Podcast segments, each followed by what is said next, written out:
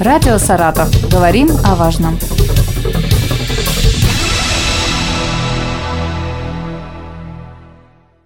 Здравствуйте, у микрофона Юлия Маслова. Ежегодно 1 декабря отмечается Всемирный день борьбы со СПИДом. День учрежден с целью повышения осведомленности об эпидемии СПИДа, вызванной распространением ВИЧ-инфекции, а также как День памяти жертв этого заболевания. Сегодня поговорим об этом заболевании с заведующей отделом профилактики областного центра СПИД Еленой Геннадьевной Денисовой. Здравствуйте. Здравствуйте. Елена Геннадьевна, давайте напомним, что такое СПИД. Здравствуйте, дорогие радиослушатели. Ну, я хочу сказать сначала о ВИЧ-инфекции, так как СПИД – это конечная, последняя стадия.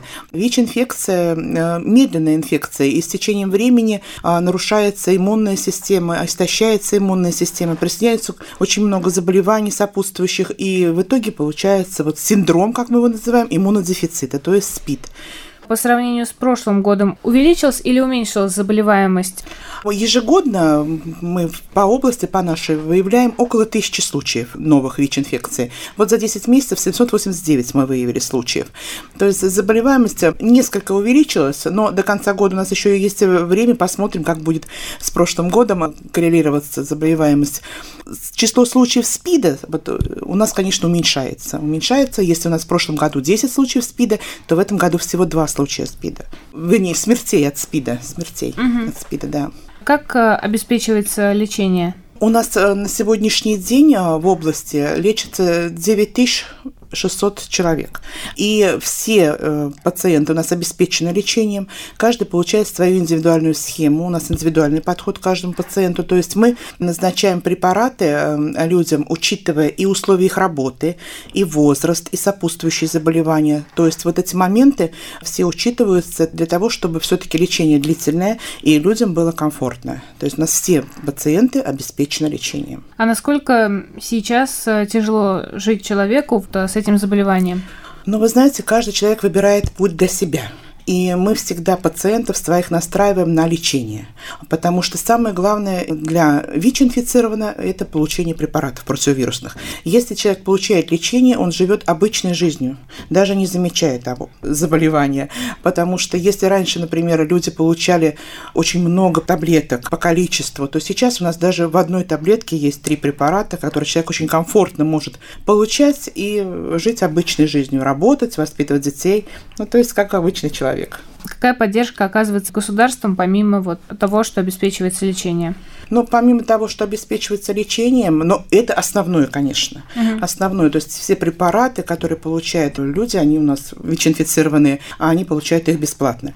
Кроме того, значит, бесплатно осуществляется мониторинг лечения. То есть это лабораторный мониторинг, когда мы э, человек два раза в год у нас на диспансерном учете, кто состоит, он сдает анализ крови. То есть мы определяем и иммунитет, и вирусную нагрузку, то есть следим за течением этого заболевания. Для того, чтобы э, вовремя, так скажем, э, понять, когда нужно изменить э, схему, какой-то препарат заменить. То есть в основном вот мы, люди у нас находятся под наблюдением все. Какие профилактические социальные мероприятия проводятся вашим центром? Но в нашем центре проводится, во-первых, многоплановая профилактическая работа, которая направлена на недопущение заражения ВИЧ-инфекцией. В первую очередь мы работаем с молодежью, мы работаем с различными группами населения, и также мы работаем и с ВИЧ-инфицированными по вопросам, э, скажем так, вторичной профилактики, для того, чтобы человек не заразился какими-то другими заболеваниями и не заражал своих, скажем так, контактных людей, своих близких людей. То есть вот такие все мероприятия мы проводим, наши специалисты, но также ведут практически индивидуальную работу с каждым. То есть мы выясняем, где живет человек, в каких условиях, с кем живет и так далее. И, соответственно, также рекомендуем ему меры профилактики. А вот э, молодежь как реагирует на такие мероприятия? Они уже что-то знают? С ними можно какой-то вот диалог выстроить конструктивный? Или все-таки больше Безусловно, это... да. У нас молодежь сейчас продвинутая, и с ними стало намного легче работать. Но хочется сказать, что у нас, во-первых, снизилось число случаев среди молодежи. У нас сейчас ВИЧ-инфекция как бы перешла в группу в старших возрастных групп. А с молодежью вот именно, наверное, все-таки большая работа, которая проводилась в предыдущие годы, она позволила все-таки снизить количество случаев среди молодежи. И э, молодые люди достаточно, так скажем, хорошо воспринимают все это. Я думаю, что следует советам нашим все-таки, так как мы видим снижение заболеваемости. Давайте напомним о том, как можно заразиться и о угу. мерах профилактики. Ну, ВИЧ-инфекция передается тремя путями. На сегодняшний день уже все это доказано. Это половой путь, это парентеральный путь, мы так называем, через кровь, и это вертикальный путь и от матери к ребенку во время беременности, родов и при грудном вскармливании. Это основные пути передачи, соответственно, кто может заразиться, мы тоже можем понять. Поэтому, конечно, как защитить себя от ВИЧ-инфекции? Я всегда говорю о том, что ВИЧ-инфекция – это болезнь поведения. То есть, если человек практикует рискованное поведение, то у него, конечно, больше шансов получить ВИЧ-инфекцию. Защитить себя при половых контактах, конечно, но мы всегда говорим о том, что должен быть защищенный секс. Парентеральный путь, как можно защитить? В основном это те люди, которые употребляют внутривенные наркотики.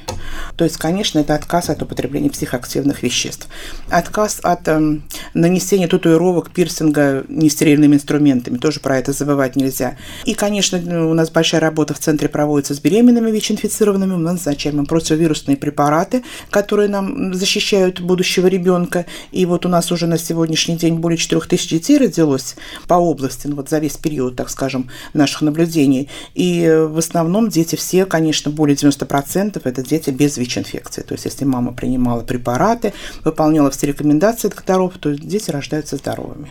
Вы сказали еще а, через кровь всякие процедуры, связанные с красотой, маникюр, татуаж бровей, плохо продезинфицированные инструменты, может э, передаться инфекция? Ну, вы знаете, при любых парентеральных вмешательствах риск существует. Угу. Конечно, если были инструменты не стерильные, если они контаминированы чужой кровью, то риск не исключен, безусловно, конечно. А существует ли категория граждан, у которых есть высокий риск к заболеванию?